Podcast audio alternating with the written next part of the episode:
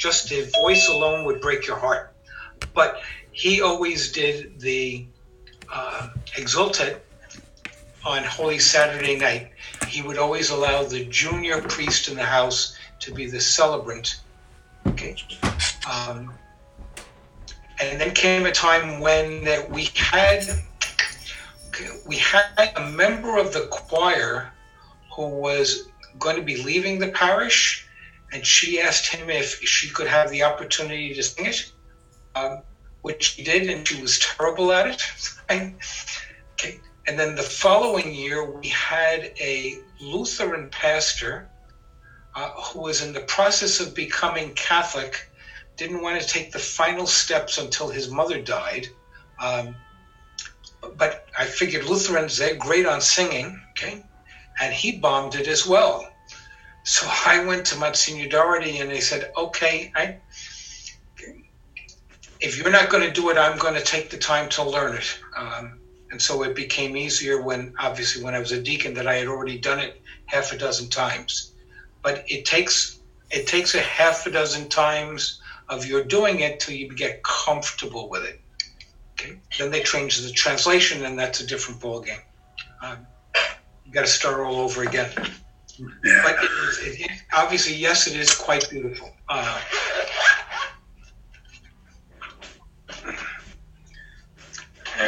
people getting close to joining us. And Anthony, I see you. You are. Uh, you've got your roses and your garland.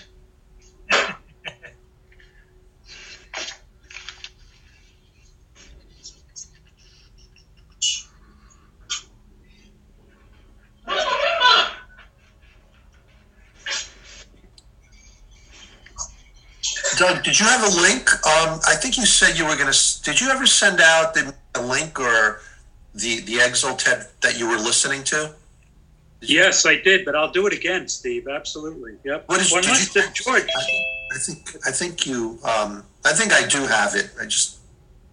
I could send it again. I, I keep it on my phone. When I'm in my car, sometimes and I'm feeling down, I just play that for. I play the long version and it's sung by someone professionally because the, the video I found um, is someone who's teaching people to sing it. So it's done very well. Doug, that, that's in fact what I did was that I played it. I had it on a, a cassette tape and stuck it in the car going home every night. So that mm. every night I listened to it. And long before I picked up the music to then do with the tape and follow along because uh, I don't sight read music. I mean, I can kind of right. when it goes up, when it goes down, kind of thing. Um, but that's a good good way to do it. Yeah, it's pretty complex. It's uh, definitely going to take practice. But there's a there's a necessary rhythm to it, obviously. And those people who you said did not do well, I bet it's the rhythm that really threw them off. I think I don't. I, I really think you got to take the time. You know, like they may they may have known music, but you have to make it yours. I mean, you almost need to study the text and see how the pieces relate to one another. Um, if you're going to sing it with meaning, it's it's like the same thing with with you folk who are about to be installed as lectors, as readers in church. You know the difference from your own hearing of the person who just gets up there and mouths the words, some person who gets up and mouths the words and they are at least distinct and they can be heard. And then there's the person who has, I'm going to say, grappled with the text, okay, and isn't just following the sight lines, but understands, you know, even with St. Paul, who, once you've gotten comfortable with St. Paul and you know that he does run on sentences, okay, you know how to interpret the change in the middle of the sentence. Okay, your voice needs to color the words, okay, without becoming overly dramatic because it's not a it's not a um, dramatic presentation. Everybody getting excited for next week? yeah. Any any idea? I mean, we can bring our wives, right? Obviously. Uh, I, I can tell you that I I was copied on an email from Frank to Bishop Massa, and I I, I think it's it's a little bit more than just your wife, but certainly your wife. Uh, uh, Okay. But he hasn't gotten a reply back from the bishop, to my knowledge. So I don't want to say what it was that he was proposing. Okay. So Okay. if there's going to be any type of reception or anything after? Or probably Uh, not. uh, unknown George. Okay. Yeah. I you know different union. Of his pay grade. Ha- Which is supposed to be dressed in a suit, correct? Yes. yeah, well, yeah, that would be nice. Yeah. You go, Peter. You go into mass. Bring, and you got to bring your Bible. Right. Yep. Uh, And And Steve, our you wives. got to bring that one with the post-it notes. Good. The, Steve, Yeah. Steve's bringing it. Steve's bringing it. no, I don't know if I'm bringing it. You know, I, I, I might not have been clear about that. I have several Bibles, but that Bible has been through the wars with me. Like, you know, there's been there was many nights after class, I would go to the library to do my papers, and you know, many the library I believe closes at ten o'clock, and they would actually let me lock up the library. I'd leave to at midnight, one o'clock. You know, so that that's why I I, like I, the Bible. that Bible's earned it then, Steve. you know. So I mean, I could. it speaks for itself. So I do you really that think? deserves to be there, Stephen. Yeah. So no, I actually, after our um, day of recollection, I called Ed Ben, and I was talking on the phone, and I was telling him about the Bible, and he said, "Steve, the one I went up with had electrical tape on the binder to keep it together." he goes, "Bring it up." so, I guess I will. My wife might not let me though. Duct, duct tape works, works better, Steve. What's that? Duct tape works better. And Deke, what time are we supposed to show up? I think six. Six. Buck? Six thirty, right? Stand by for the next email. There you Yeah, go. we haven't gotten an email about it yet. you'll get one. Probably going to be six. There's probably going to be some sort of a dress rehearsal type thing before it. Not just, Mass, the mass is starting at seven, right? yes. Shall we pray in the name of the Father and of the Son and of the Holy Spirit? Amen. Okay. Have folks gotten number 10? Yes. Yes. Sorry that it came out so late, but I almost didn't want you spending too much time reading.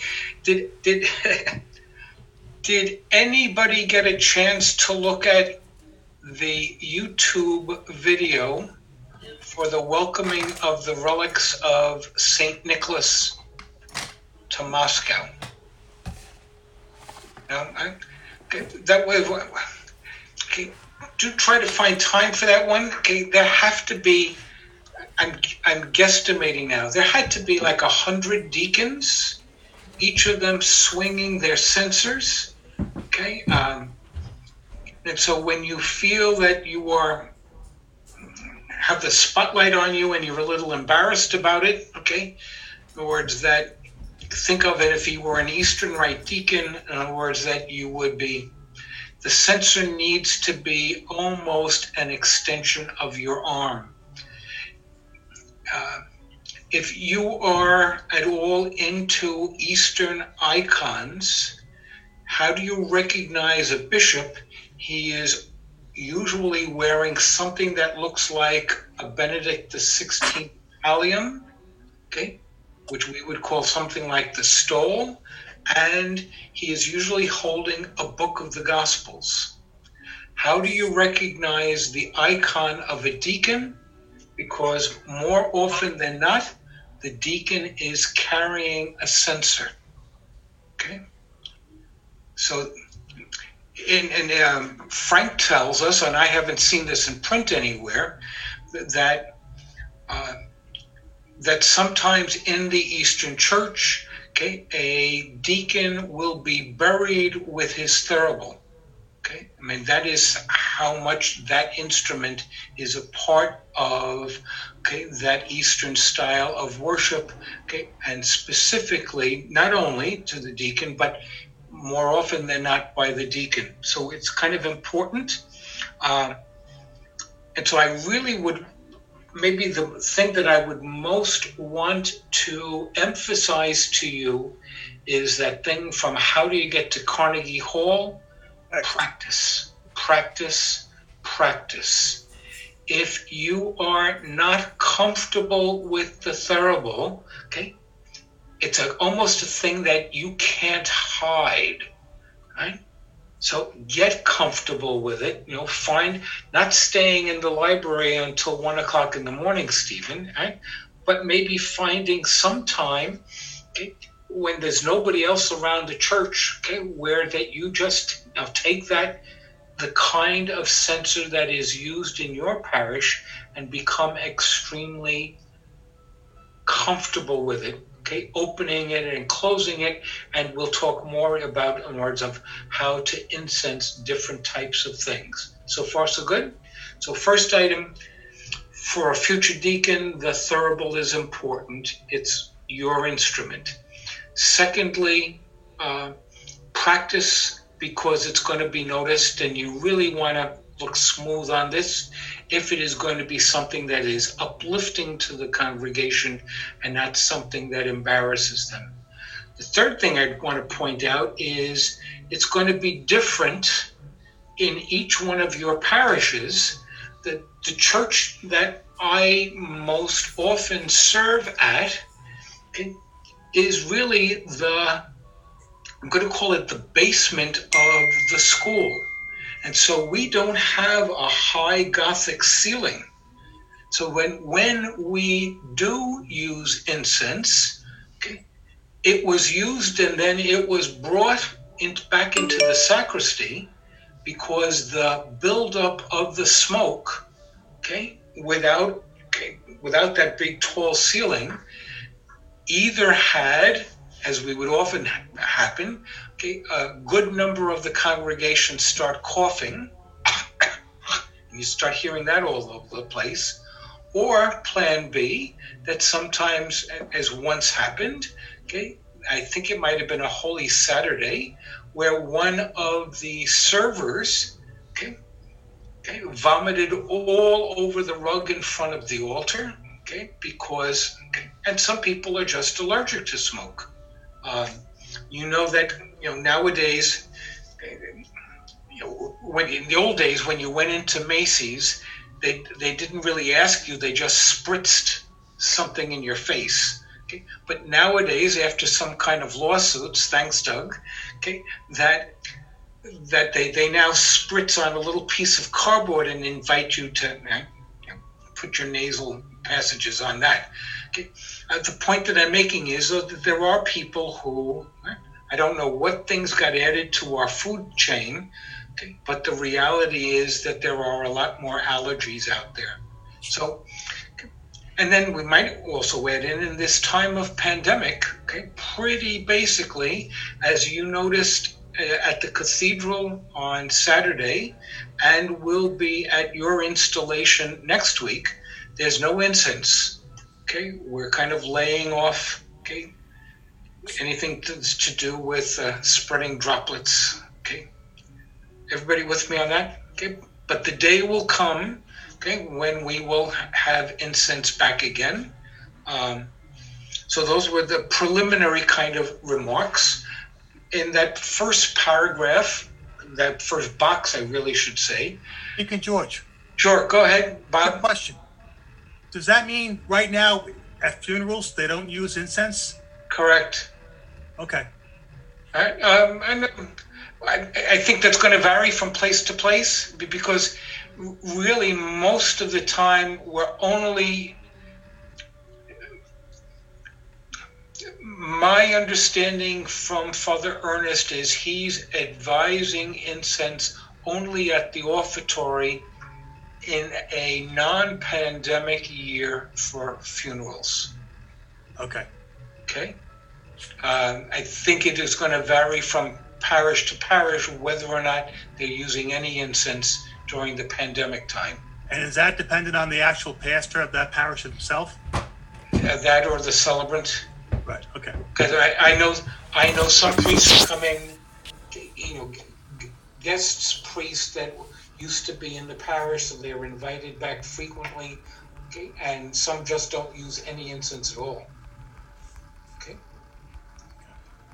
Have I answered the question now? Yep.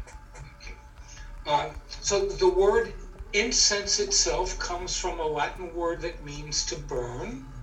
Okay, so whether we talk incense, okay, the, is the the gum, okay, of certain trees, okay, and the censer, the word censer and the word thurible are pretty basically interchangeable.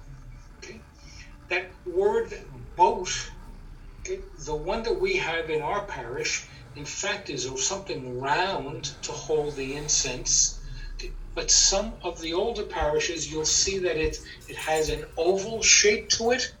Okay, and and that was why it was called. Uh, the Latin word for it is little boat, because it was had that oval shape. Okay. Now, Okay.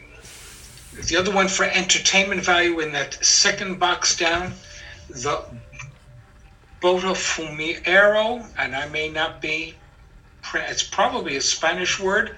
Lucas, do you want to pronounce that for me? Botaf- Botafumeiro? It's in the third paragraph in the second box. Second to last line. It's muted. Butafumeiro. Botafumeiro? Yeah. Okay. okay. I, anyway, that particular one, if you've never seen it, okay, it's almost worth watching. And worth, it. it's certainly great as Catholic trivia, okay, but the size of it is this big, okay, and there are about a half a dozen men, because it's suspended from the ceiling, okay, so they, and it goes the whole length of the nave. And I think all of the people who have been on pilgrimage, okay, The way. probably haven't had showers in a couple of weeks. Okay, it was a way of fumigating the air. Okay, but it's, it's certainly worth uh, worth watching, and I think that Pope Benedict's expression of wow, okay, while he's watching this go on, is kind of priceless. So something worth doing. All right, but let's talk about Isn't it Deacon George? Sure. Isn't that the one they used in the movie The Way? Correct. yes, Yep, St. James. yeah, that's this. Yeah, that thing. That's cor- that's wild. Yeah, it's, it's phenomenal. Okay. Uh, but no, but the incense goes onto that thing with a shovel and not a spoon. Okay. So we're coming out to talk about the variety of thuribles. Okay. Okay. This one, which is the one that is on the far right. Okay. In your notes. Okay. This one could open for cleaning, okay? But it's damn dangerous, okay? Because there is no base on this, okay? And there is no, if I'm going to call it a knob on the top that wouldn't get heated. So this kind of a thurible, okay, the top does not get lifted, okay, but instead the celebrant has to aim for one of these four holes. Am I clear? When a previous pastor would be instructing an acolyte on how to use this, he made the kid repeat the rule like five or six times never, ever put your hand on the bottom. Okay? Because this whole bloody thing is hotter than blazers especially if you've got multiple charcoals in there. Everybody with me on that? Okay. So then what do you do? What I would sometimes do, because you do want to have it not be twisting around while he's trying to put incense into it. So I would sometimes use the ring at the top of the chain as a way of just holding it in place, okay, so that he had a non-moving target to put the incense into. Okay, clear?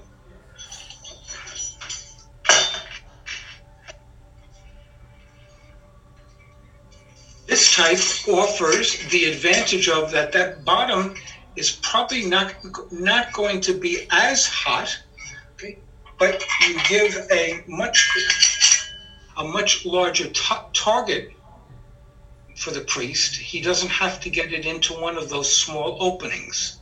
Everybody clear on, on that much? Okay. The third type that you see, which is the one on your left, is one of the kinds that they have now at Dunwoodie. And the cathedral uses that, it looks like a big ball. If you look, if you're looking at the picture, everybody see where I am? And look in, I'm going to say the bottom to the immediate left of the chain. You see that there is just that little bit of a handle. Okay, so that handle lifts up and half of the ball slides into the other half. So he has, he has, if you will, a larger place in order to put the incense into. Okay, that one I happen to like. Okay, um, that handle doesn't heat up as much. It gives a big, and it also has a nice base on it, in words for making it not moving around. The disadvantage I have found with this is that I wish the handle that I'm making reference to next to the chain was a little bit heavier because I find that when you start incensing something, depending on how you're holding it, sometimes the top slides back, okay, it doesn't stay down. I wish there was a little bit of a heavier weight to hold it closed. Am I making sense there? Okay.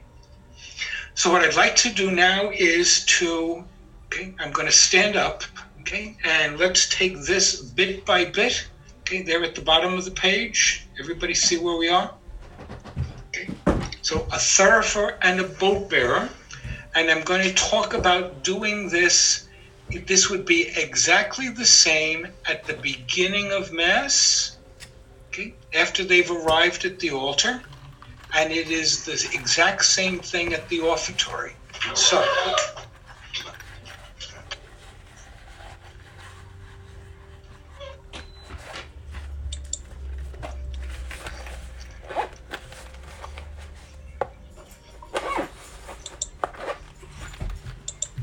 so if there is a boat bearer, can you hear me? By the way, Okay.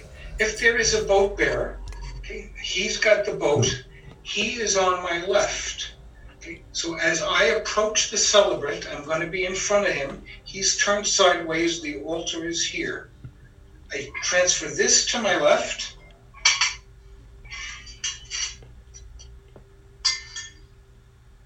Okay.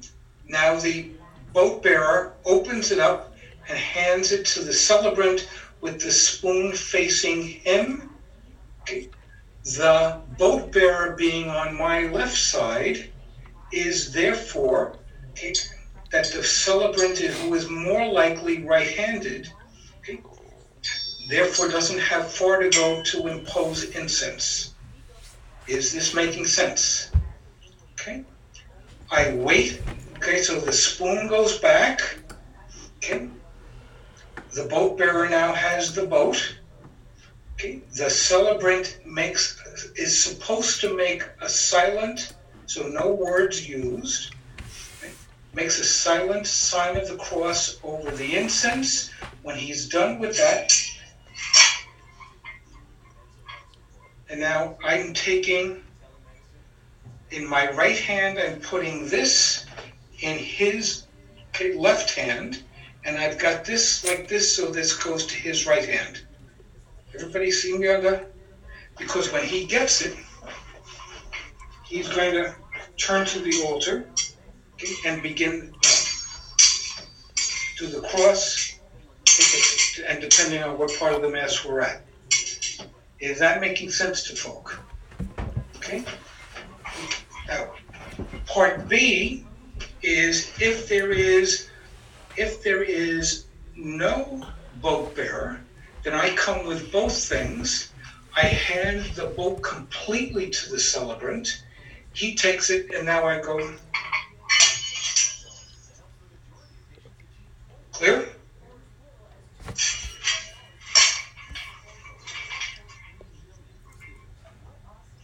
And I step back.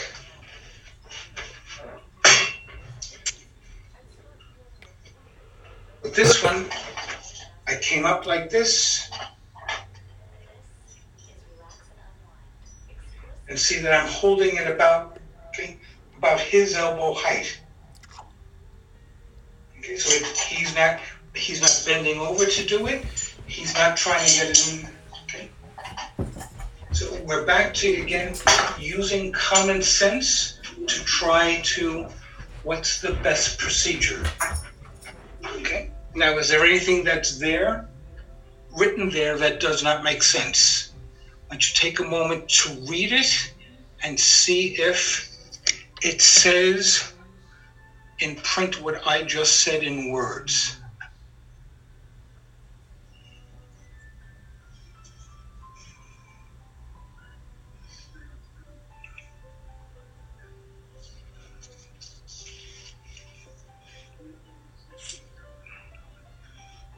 Danny, that looks pre- looks very appetizing. Is that what pineapple juice and vodka? No, that's uh we call it mori soñando. It's uh milk and, and orange juice, and, Ah, some vanilla, and some vanilla extract, and some uh um some sugar, not not too sweet. and, uh, It's a confession on Saturday. And, I do agree um, on, everything you have said and, uh, and demonstrated.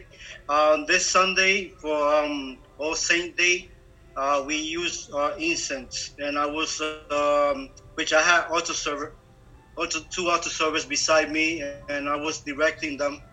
And um, but um, Father Elder is way he works differently than uh, than the, the redemptorists that were there. So my altar server they're already trained with the uh, you know the same procedure that the redemptorists had.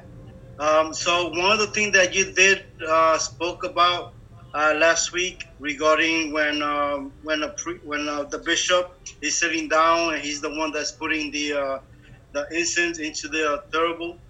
Um, the same thing happened this Sunday. Um, that uh, Father Elder was calling us to go to him because he wanted to put the incense sitting down. I said, so that refreshed my mind. I said, but he's not a bishop, you know. So, but even though we went to him and you know he did whatever he had to do, you know, I kept my mouth shut, and then from there we proceed to you know for the uh, with the incense. So you know it ran pretty well. And then the second mass, which I performed, is the same thing, exactly what you had said. When there's no other altar server but you, then you have to have the the thurible plus the uh, the, the boat with you in both hands. good. I, what, what is that thing the athletes do? Is that they they visualize it, and be, before the game starts. In words, it, if you can see yourself doing it, okay, and then actually do it several times so that you are comfortable with how your hands go and what the weight of it is, etc., etc. Making sense? Yeah, the term for that is psycho-cybernetics. That's the one. Thank you. Appreciate that, Anthony. Okay. Okay. Then I will need a lot of cycle cybernetic.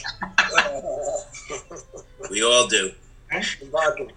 But it, but it gets I just don't want to hit anybody on the head with it. It gets easier with the repetition. Okay? You're doing things that have not been part of your mindset. Okay, you know, Anthony, you more than likely you never walked around town, okay, with the great big stick with a curve on the top, okay? But you no, you no, I get arrested. pretty damn fast, though, right? Yeah, right. Okay. In other words, it, you know, it's it's not usual because you're moving into a different type of an environment. Okay, and these things will become second nature to you. Okay, but you can't be afraid of them. Okay. All right. The other point I wanted to make is one question, Deacon George. sure. Go ahead, Stephen. Just- Can you just go over again when you you take the thurifer and you handing it to the bishop or the deacon? Let's say the deacon, and the you know, Well, let's let's say a, a priest celebrant. okay, Okay.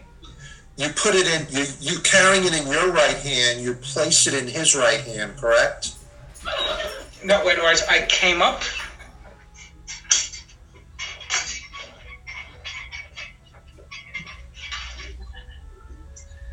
I came up with it in my right hand. Right. Okay. I switch over because I'm going to use my I'll switch. Okay. to open it. I'm raising this some, and I'm also using it as a fulcrum.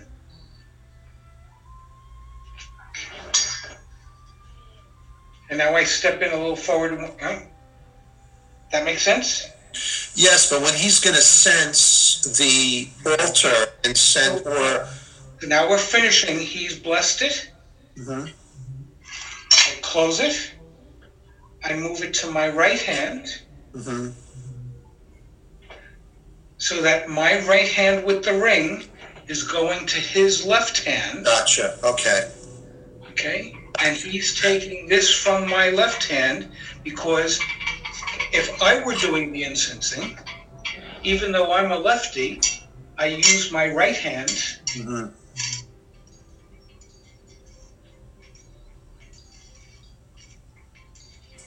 Right. Got it. Okay? Yep.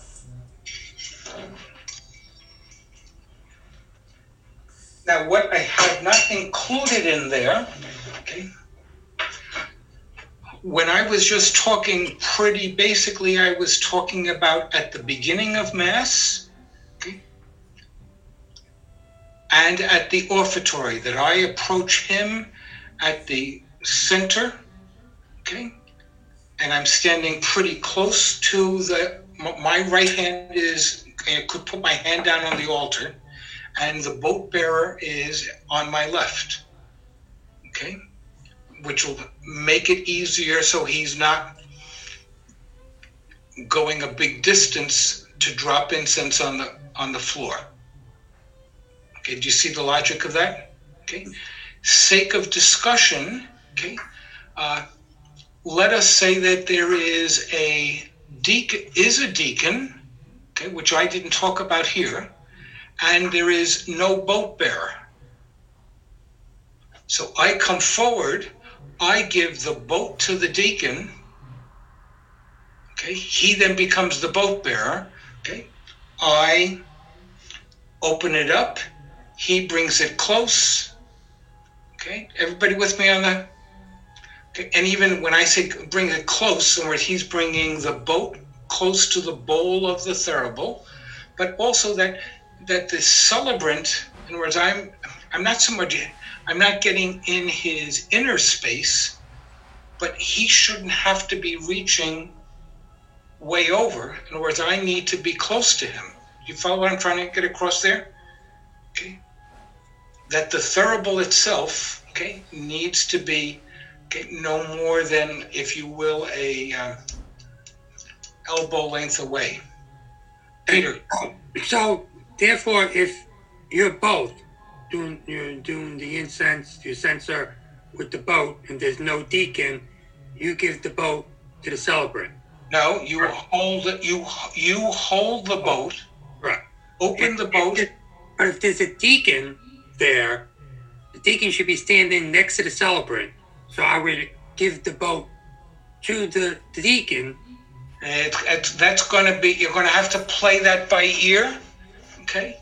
If if there is somebody who has got the job of being a boat bearer, okay, then I think most deacons would let the boat bearer have a job to do.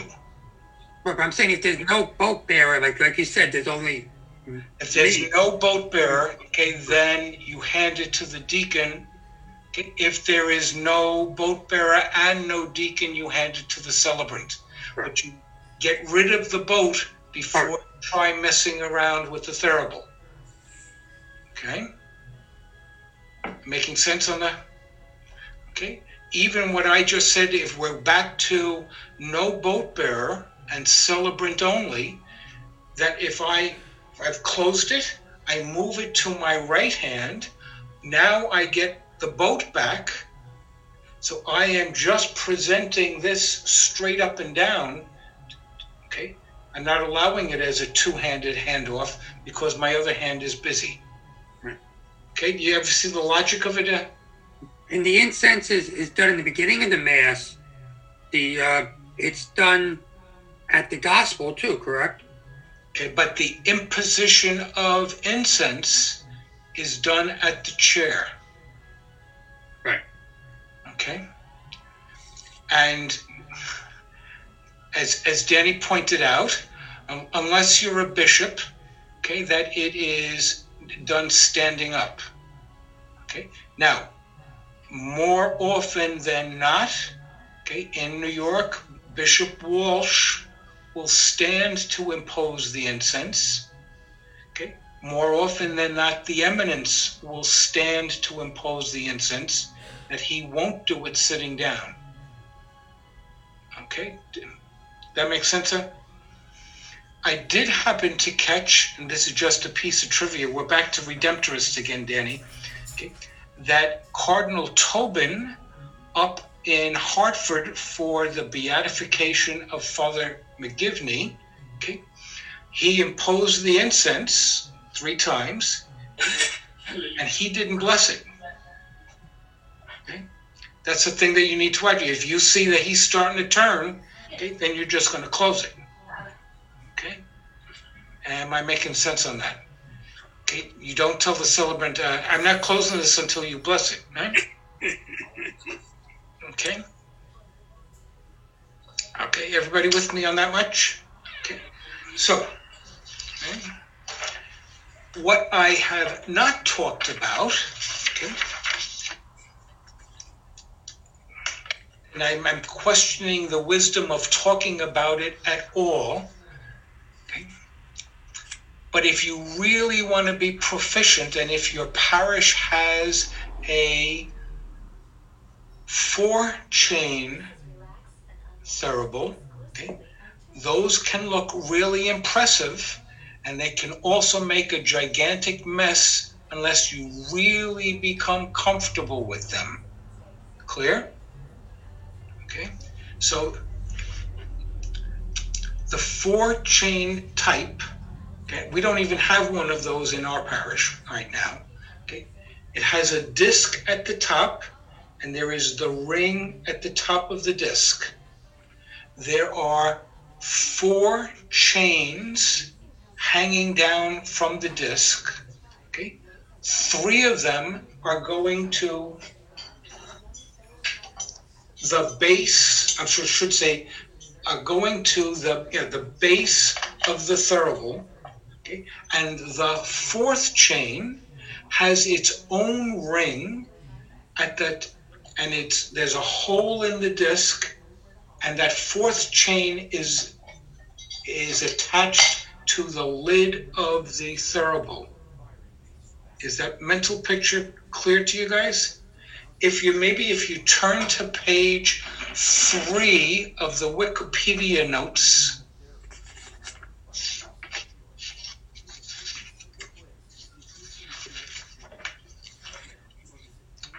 page three, at the bottom of the page, there is an Eastern Rite thurible. How do I know it's Eastern Rite? The bells. The bells. Okay. We don't use the bells. Okay. At least most of us don't. Eh? And now you see how that there are three chains that are attached to the bowl. And what's a little bit more difficult to see is that there is a fourth chain. So when you come, in other words, you're holding the disc okay, up high, and with your other hand, you are taking the ring and you are lifting that through the disc, and that's opening up the lid of the thurible. Okay. Then when it's time to close, you're just letting it descend. Okay. Grab that, and now there's usually another piece in the middle of the chains, okay, which kind of holds them together. You move that closer towards the top of the lid, okay, and then you're handing it to the celebrant. Okay. I suggest that if at all possible, okay, you avoid a four chain thurible until you get really, really comfortable with with it. But let's take a look at the safety things that I have on that back page. Only practice will give you the necessary comfort level. The bottom of the thurible may become hot enough to burn you severely, even though those words burn you severely aren't written there. Okay. A number of you got to meet the Father King, who is the master of ceremonies at the cathedral. And Father King will, after the imposition, when, when the cardinal has finished incensing the gifts at the offertory, he now hands the thurible back to the deacon. Father King will usually be with you there, okay, to tug your elbow so that you move back a step or two, so that when you are incensing the cardinal, okay, that you are not hitting him in the head. Okay, that may sound like that could never have happened, and someday you'll probably meet the deacon who, in fact, did clock the eminence with the thurible. And he's still a don't want to do that. Yes, Peter. I, I was just saying he's still a even though he hit him in the head, huh? Okay. Yep. Okay. Um, Deacon George, Yep. Go ahead. I just make a quick um, comment. Not that I have a lot of experience with this, but we only have the four chain thurible at our parish, Okay. and um, it's just really important before you use that. Make sure you untangle the chains before you use it, because if you don't, and it's lit and the incense is in it, it's going to topple over and spill out all over the altar. yeah. Not a good look. Okay, they they're they're kind of they are kind of dangerous. Um, Yeah. There's a lot there's a lot that can go wrong with them. They can easily get tangled. Um, that's why you really almost need to do a lot of practice with them. Um, but if that's the only one you have, then start working on it, Anthony. Yeah, I'm good now. Okay, but you, but when you first started, okay, was probably difficult, correct? Oh yeah. Okay, but it, with so many things, you're going to learn from your mistakes. Okay, ordination will not keep you from making a fool of yourself. the day will have. Okay, it's going to come. Right? I was a guest in a different parish. I knocked over a whole cruet of wine on the altar. Okay, okay, very embarrassing. Okay, so I think that are we done with that sheet? Front and back? Everybody's comfortable on that? Okay. Deacon, who prepares the charcoal and the incense before Mass? Is that the sacristan? It's going to vary from place to place. If the sacristan doesn't, then it's the thurifer's responsibility. Okay? Okay? So I want to go now to Father McNamara's notes. Oh, wait, wait, be- before we do that, right? Uh, we were on page three. Okay, and we were at the bottom of the page and you saw the Byzantine thurible. go up to the top of that page, page three of the Wikipedia notes, top of the page, it says Ambrosian Rite. Okay? Ambrosian Rite is that it's one of the Latin rites, but the rite as practiced in the Cathedral of Milan. Okay, so they have their own rite there, and he makes reference to something, okay, which those of you who were raised as altar boys probably tried to do at least once, okay, in your naivete. Uh, but I would not advise doing it in a sacristy. If you're ever going to try it, make sure you are out of doors. And that is doing a whole 360. Okay? In the Latin rite, in the, if you will, the Roman rite, we don't do 360s. Everybody with me what I'm talking about? Okay. How many did it as a kid? All right. Thank you, George, for your honesty. Okay. God rest our prior sacristan. She used I'm to, sorry? God bless our prior our sacristan. She used to we used to drive her crazy. Kind of fun to do, right? But again, it's that one of those things that once you start doing it, you can't hesitate. He who hesitates is lost. I mean, if you're going to do it, you got to go full hog, or otherwise you've got a mess. But continuing, let's go to Father McNamara's notes.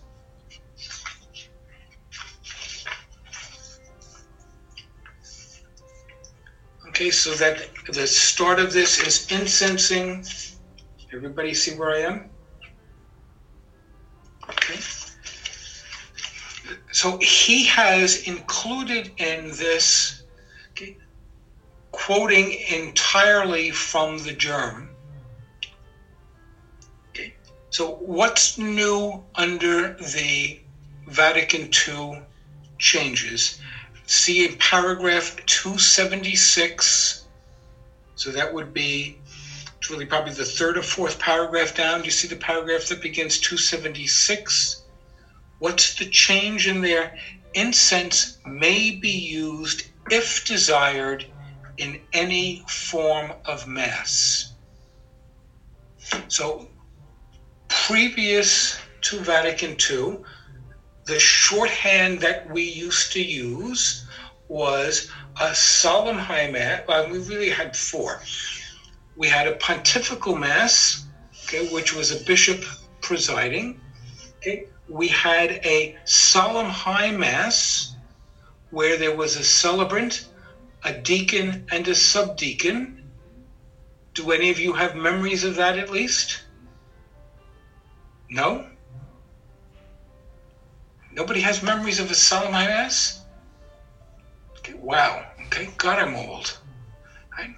Uh, and it was in some ways playtime. In other words, that the uh, midnight mass was often in the old days a solemn high mass, which meant in the days before concelebration that it was uh, another priest who exercised the role of a deacon, and it was another priest who exercised the role of a subdeacon. Okay. And we definitely used incense during a pontifical mass and during a solemn high mass. Okay. We then had a missa cantata, a sung mass. Okay.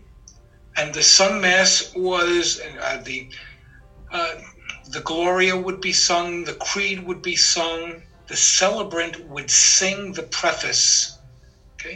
And then we had a low, what we called a low mass, and the low mass, well, there was no singing during it by the celebrant, and under the previous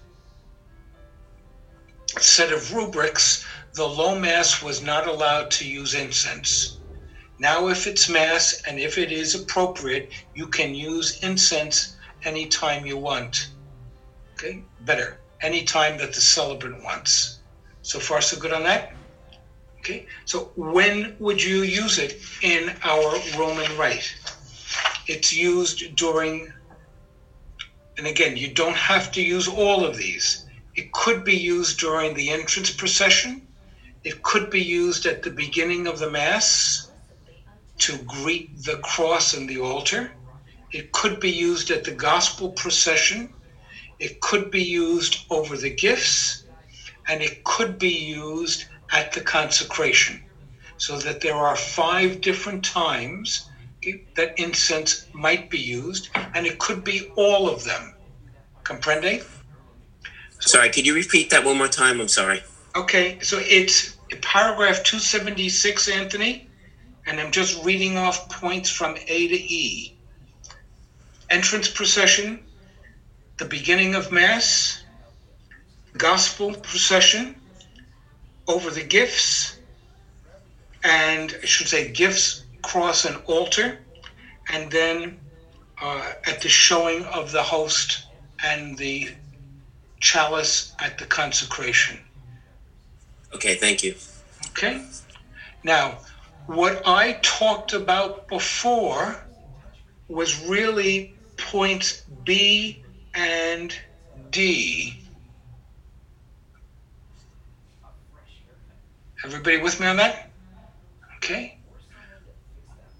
A is done in the sacristy, or if you are at Dunwoodie, you've probably seen them do that okay, in the the bishop or whoever the celebrant is, if they're using incense, okay, they do that really by the entranceway. Okay, so that when we're just about ready to begin the procession, the thurifer and boat bearer go up to the celebrant and present it to him just as they would have done at the altar. Does that make sense? Okay. For the gospel procession, the imposition is done at the chair. Okay. Him standing at the chair, Danny, is what the rubrics say, but we're not going to get into any fistfights. For the showing of the host, the celebrant doesn't do any imposition. The celebrant is busy with the Eucharistic prayer. And so it may be that the thurifer and the boat bearer have been in the sacristy, okay, and one of them might impose more incense if it were needed, or else, words, they're going on, if it's still smoking, just on what's left from the offertory, which was not that far in advance or previously. Am I making sense on that one? Okay. Now, before, and I'm in paragraph 277. Okay. That's the part about not saying anything. There used to be a blessing, okay, you know, a spoken blessing. It's abolished.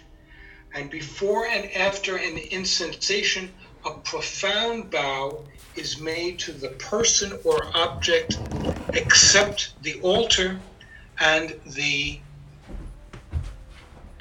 offerings at the offertory. So, what are we talking about here?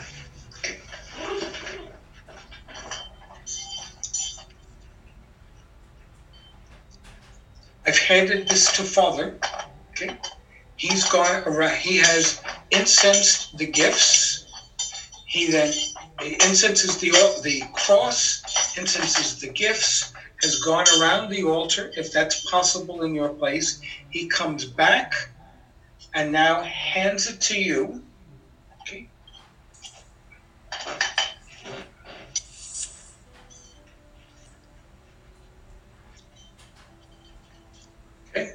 Everybody see where he is at the center of the altar? Okay. I'm at the, I'm going to say at the edge of the altar. Okay. And now I bow, the profound bow that it says there in the, right? And the celebrant gets the three doubles. So this is a ductus.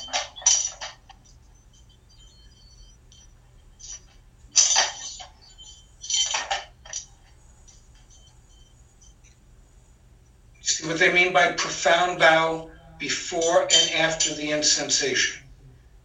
Okay? In a parish, so I would, the, the deacon would be doing that. If there's no deacon, the thurifer is doing that. Okay? In an ordinary parish, okay, where there are no bishops or other clergy around, the thurifer, or if there is a deacon, the deacon then goes over to where the people are, and the people get incensed. And again, it starts with, so I, I come,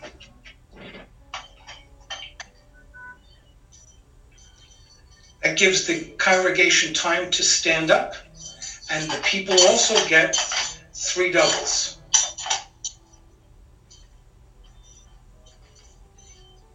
With me on that? Okay. For the, Peter, you have a question. Oh, George, you have a question. When you're incensing the people, do you do the incensation straight ahead, or do you do it like center, right, left? And the center, left, right. Okay. Same kind of thing, that's why that's a good question, George. I am now uh, the thurifer. I have led the gospel procession. Okay. I step out of the way so that the deacon can get to the ambo. Okay. The deacon greets the people. The deacon announces which gospel it's from. And now I hand this to the deacon, and the deacon then incenses the gospel book, and the gospel book also gets three doubles.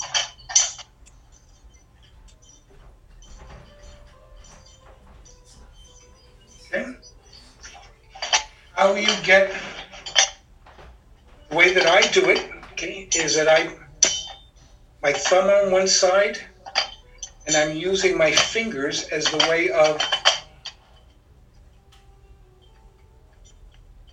You see what I mean? How I'm getting the swing?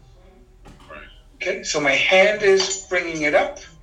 That theoretically, that's the ductus, the leading. Okay, this is an ictus.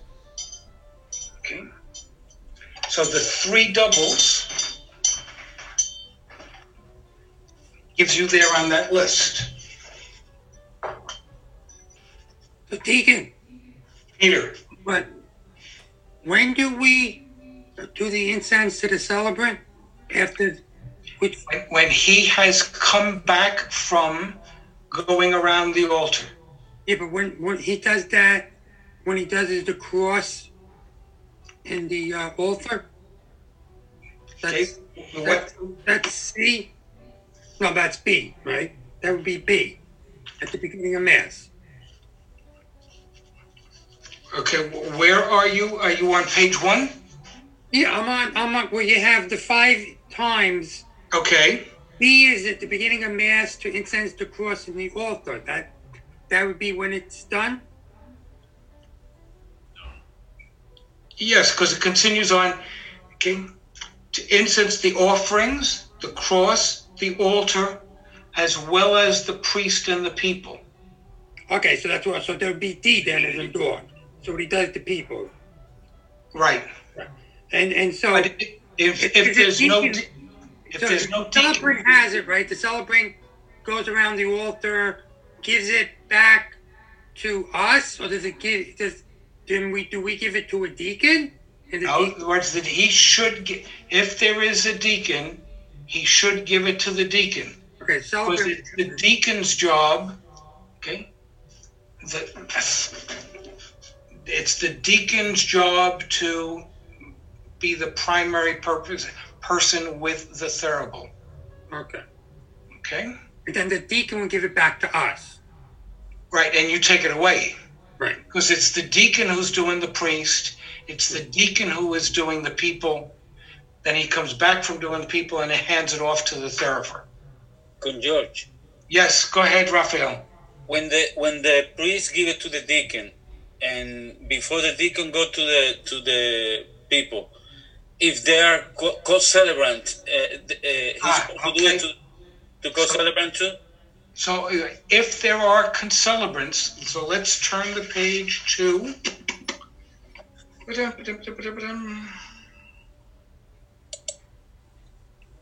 Okay, I'm on page two, Raphael. Uh, Page two of Father McNamara's notes.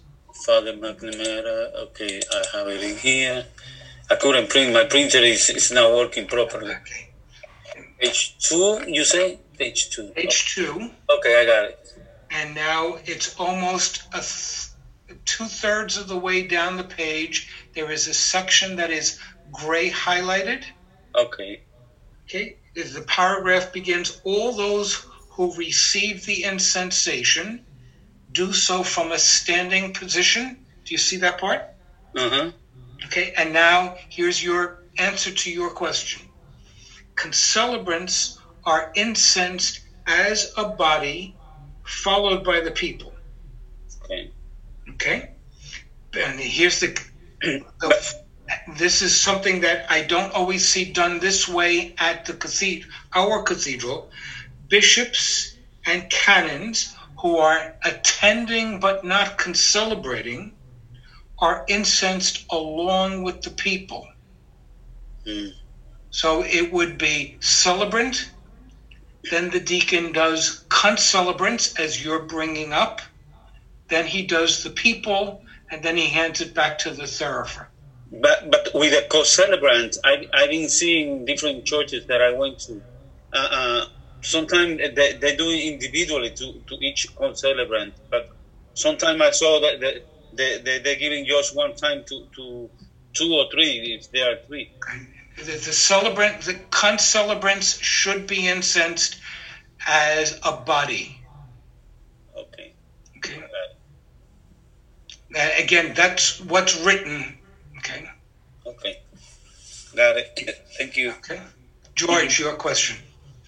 as as a deacon, when the celebrant is incense in doing the incensation of the altar prior to the consecration, is the deacon following the celebrant? Uh, good question. Uh, was it the custom previously, before the Paul the Sixth missal? Yes, it was. Okay, um, but but remember that there used to be things like, uh, if we're talking about the old Roman chasubles, so not the Gothic ones, but the ones that, if you will, that have that look like a poncho without any sleeves at all. Okay, those were very often heavily embroidered and sometimes quite heavy. Okay, and so it used to be at the elevation because he was lifting his arms. There used to be a thing of where altar servers lifted the bottom of his chasuble. We don't do that anymore. Okay?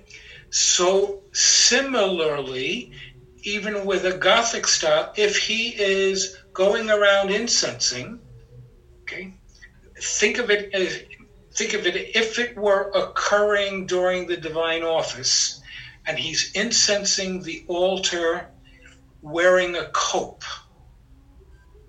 Okay? That the deacon might have held the edge of the cope of his right hand so that he was it didn't get in his way okay it could also be that the pastor was 85 years old in the days before retirement and pretty basically you were walking with him in order to grab an elbow in case he fell down a step Okay, so it was a safety kind of thing, I think. I haven't seen this in writing. Okay, but I would add on pretty basically with Bishop Walsh at Dunwoodie, where he's only going around, there's no steps. Okay, he can walk by himself. Are you with me on that? In other words, that sometimes there was, you know, somebody walking with him, showing him where to go. Okay? If he knows where to go, I don't know that he needs to be accompanied. Okay? And I don't, and if you see it here, I don't see where it says that he's accompanied. Am am I making sense of what I'm? Yeah, we we haven't. On the flip side, our our deacons are 85 and unsteady, and the priests are very capable. Yet sometimes the deacon decides to escort. The deacon needs to know his limits. Okay? So, Are we talking about Andy or are we talking about Miguel? Um, more so Miguel. Okay. Um, Deacon Andy's very seldom. Deacon Andy's just usually on the altar for Easter time right now. okay. Um, you know, I, I know him from for years and years and years and years. I, Uh, is, is he's still very sickly, right? Yes. Yeah. And then and his wife. and his wife. Right? Um, the point is that you know there is discussion among the powers that be, right? not on our, not on our. Um, what's the word I'm looking for? Old age is getting very difficult. Uh, not on our pay scale. That's what I want. Okay, discussion about having a formal retirement age for deacons in the same way that there is a retirement age for the priests. Okay? Uh, and the line there would be uh, when a priest turns 75, he is eligible for retirement. He doesn't have to take it. But what he has to do at starting at 75 is he has to have a note from his doctor saying that he is in good health. Okay, so that the 75 is a a convenient spot for an evaluation. Okay. One of the points that I like to make, George, and this really applies to everybody, when the day comes and the body is just not as nimble as it used to be, and that day comes for all, excuse me for all of us, you always have a breviary. You are always a deacon. You are always a prayer in Christ, with Christ, for Christ, for his people. Okay? And so if you can't be marching around the altar without stumbling, if you're stumbling, then you are a distraction to the congregation, right? You need to know when is the time that I've got to step back. We had in our parish, um, I'm going to say that they were the every other week five o'clock lectors, okay, on Saturdays. And I think the entire congregation had their, you know, were waiting for them to collapse because they barely could walk and they had to get you know from point A over to the to the ambo. Okay, if everybody's worried about you falling down, okay, that's not what they should be thinking about. Are you with me on that? Is it the deacon also also has to get a doctor's note at age seventy five?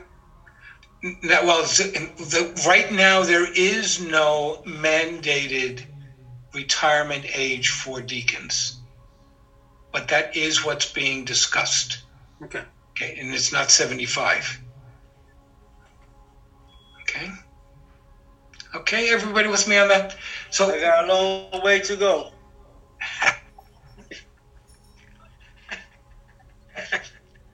Uh, okay. I'm there already. Okay. So, um, right. So we got that answer to the, the question. Now there is, and again, these are these are the fine tunings. This is not going to come up most of the time in most of your parishes. But that same one okay, that I was just making reference to before, okay, Raphael, where we've got that paragraph that's highlighted. Everybody take a look at that.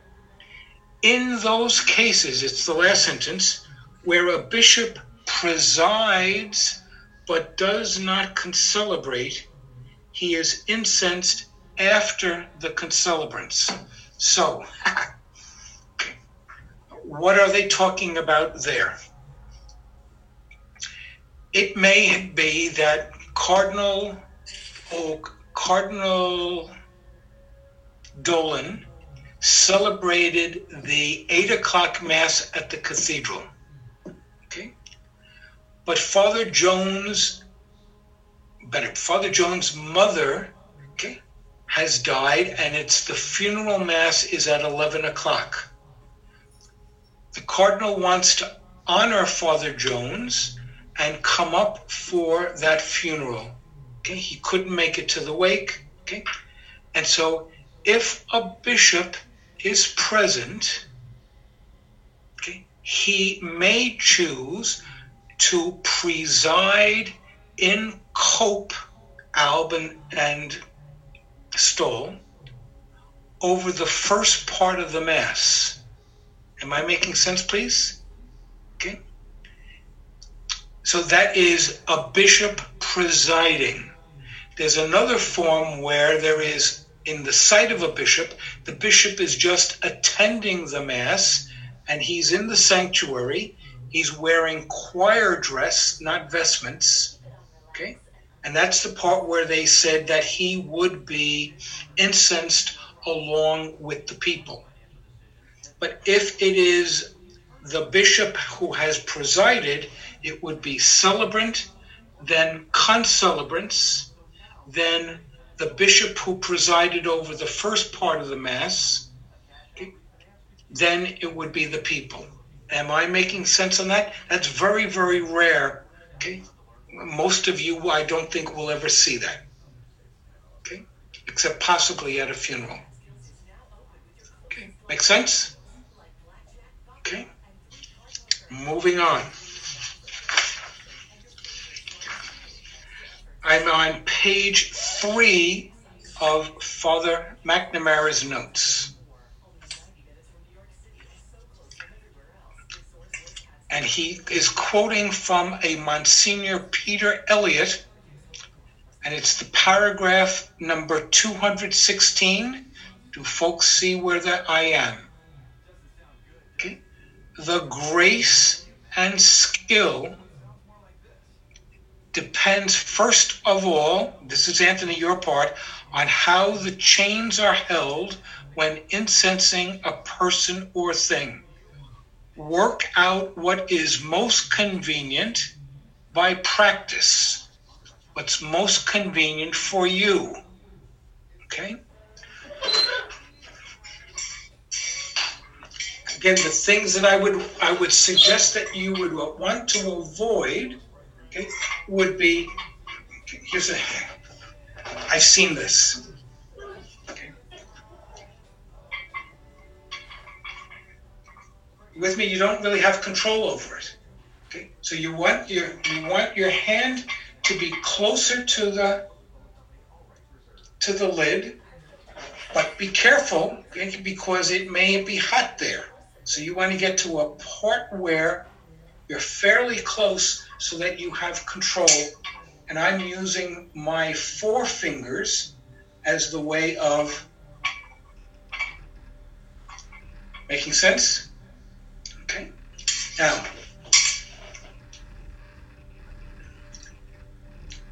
most of the list that we saw earlier, so the altar, the cross, the gifts, the celebrant, the people, they were getting three doubles. Does everybody understand what I meant by three doubles? Okay. Three ductus. Each ductus has two ictus. You are going to see that there are a lot of people okay, who were never trained in the traditional way And it's almost a thing of that they think that if one is good, two must be better, and three best of all. And therefore, they know that they were supposed to do three to the Blessed Sacrament, but isn't he the thrice holy? So that they would go,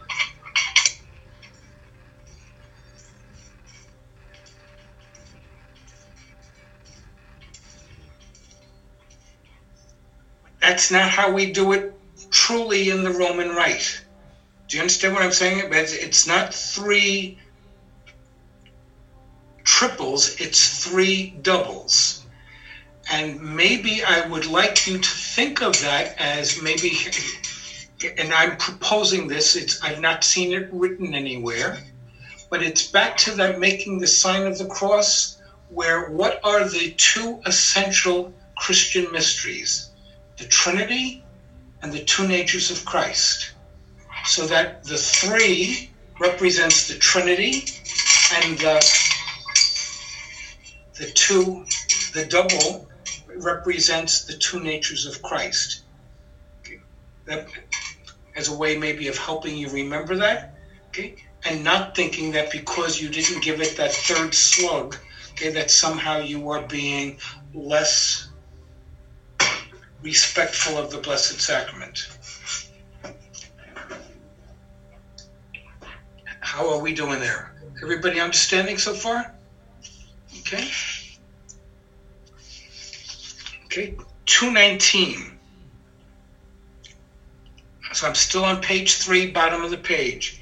It's not necessary to have the clicks. Okay.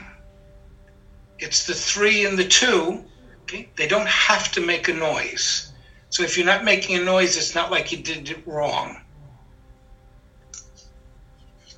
And when you are incensing the celebrant, or when you are incensing the concelebrants, or when you are incensing the presiding bishop, Okay? Or when you are incensing the people, you are bowing before and you are bowing after. Each one of those gets a bow. The altar doesn't get a bow. Uh, I'm pretty sure the book of the Gospels doesn't get a bow either. Okay, it just gets a straight. Questions? Okay, moving on.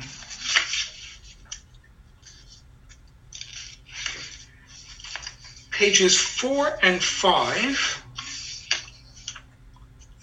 are really him trying to explain okay, why he uses the terminology of the the the double swing okay, and where he gets it from and why he's recommending that it be retained even though the ceremonial of bishops and the GIRM didn't use the same terminology to describe things.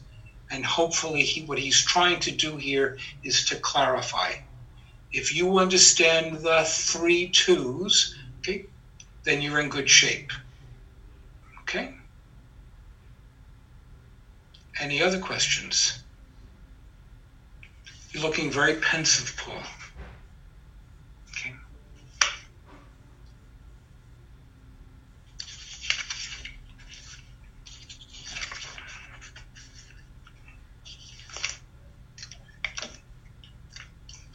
This is just, this is a, you don't have this. This is a chart from the old Roman Missal, the Latin Missal, and the complexity of what used to be done in incensing the gifts.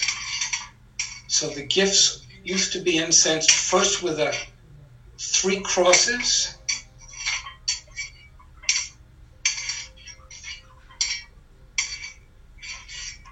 and then with three circles. We can't see your hands too well, Deacon. There you go. It was very, very elaborate, and they got rid of that. Okay. Incensing the altar was about 20 different places where you were supposed to. Okay. So it's much simplified now. Okay, now it's just a single swing just going around. And the count isn't imp- not important, but you don't have to do that. That would be a celebrant, and the deacon's not the celebrant. Any questions? Okay. Did we did we cover too much? Okay.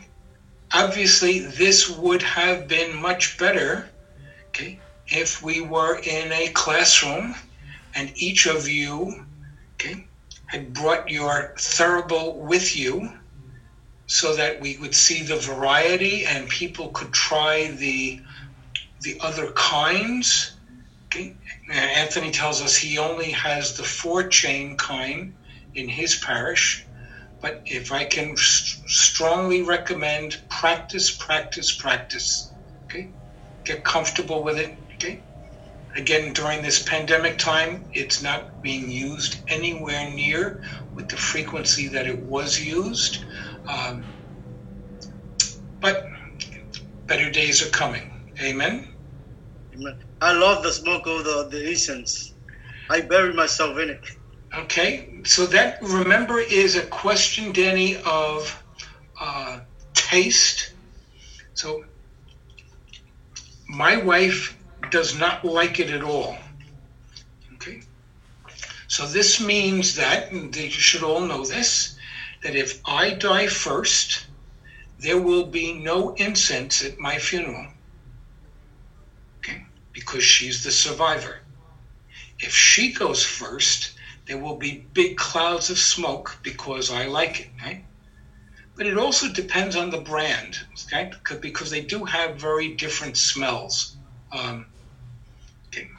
But that's neither here nor there. Again, the symbolism taken from Psalm 141 as well as the book of Revelation is that the raising of the smoke is symbolic of the prayer of the people okay, ascending to the altar on high, and it is what a privilege for the deacon, in a sense, to be gathering the prayers of the people and sending them up to the Lord. Amen? Amen. Okay. Qu- Questions on this or any other thing? Okay, everybody's being patient with the uh, results of the election. Okay. I myself did a, a little bit of uh, checking back in the history books. The last election in 1824, where there was no candidate, there were four of them running. No candidate got a plurality I shouldn't say, got a majority of the electoral college. Okay. And since nobody got a majority, then the Constitution is that it goes to the House of Representatives. So if Biden and Trump get the same number of electoral votes, then the election goes to the House of Representatives. Wouldn't that be interesting? Okay. Happened in uh, 1876 as well with uh, Hayes versus Tilden. Was it there, there as well? Uh, This Yeah. was a the one that I was looking at was John Quincy Adams and Andrew Jackson Yeah. and Henry Clay. Um, Yeah. You guys a lot younger looking than, than you you know. I'm sorry. You guys look a lot younger than that, you know. that stuff. There's a lot, lot of bitterness resulted from those two uh, elections. But what about uh, uh, when uh, Bush Jr. became president? They they wanted a recount in Florida.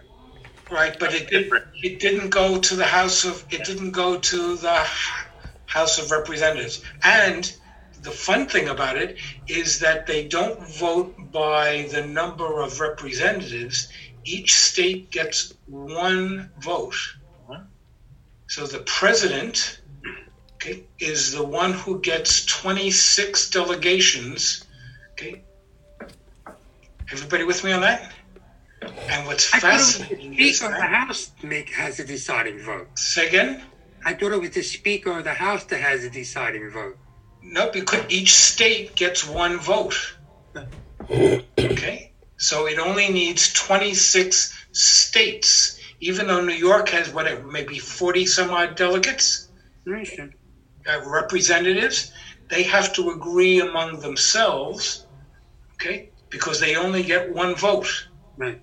Okay, not 40. So it is not necessarily, okay, it may be a Democratic controlled House, okay, but there may be more Republican states than there are representatives. But sake of discussion, let us say that the Democrats choose Biden, but then it's the Senate who chooses the vice president. And so you could wind up with Biden as president and Pence as the vice president. This could be very interesting, right? Okay. And isn't that the Chinese curse? May you live in interesting times. Guys, always good to see you. Uh, we'll see each other next week. Paul, do you have a question or are you just waving goodbye? Waving goodbye, Deacon. Thank you.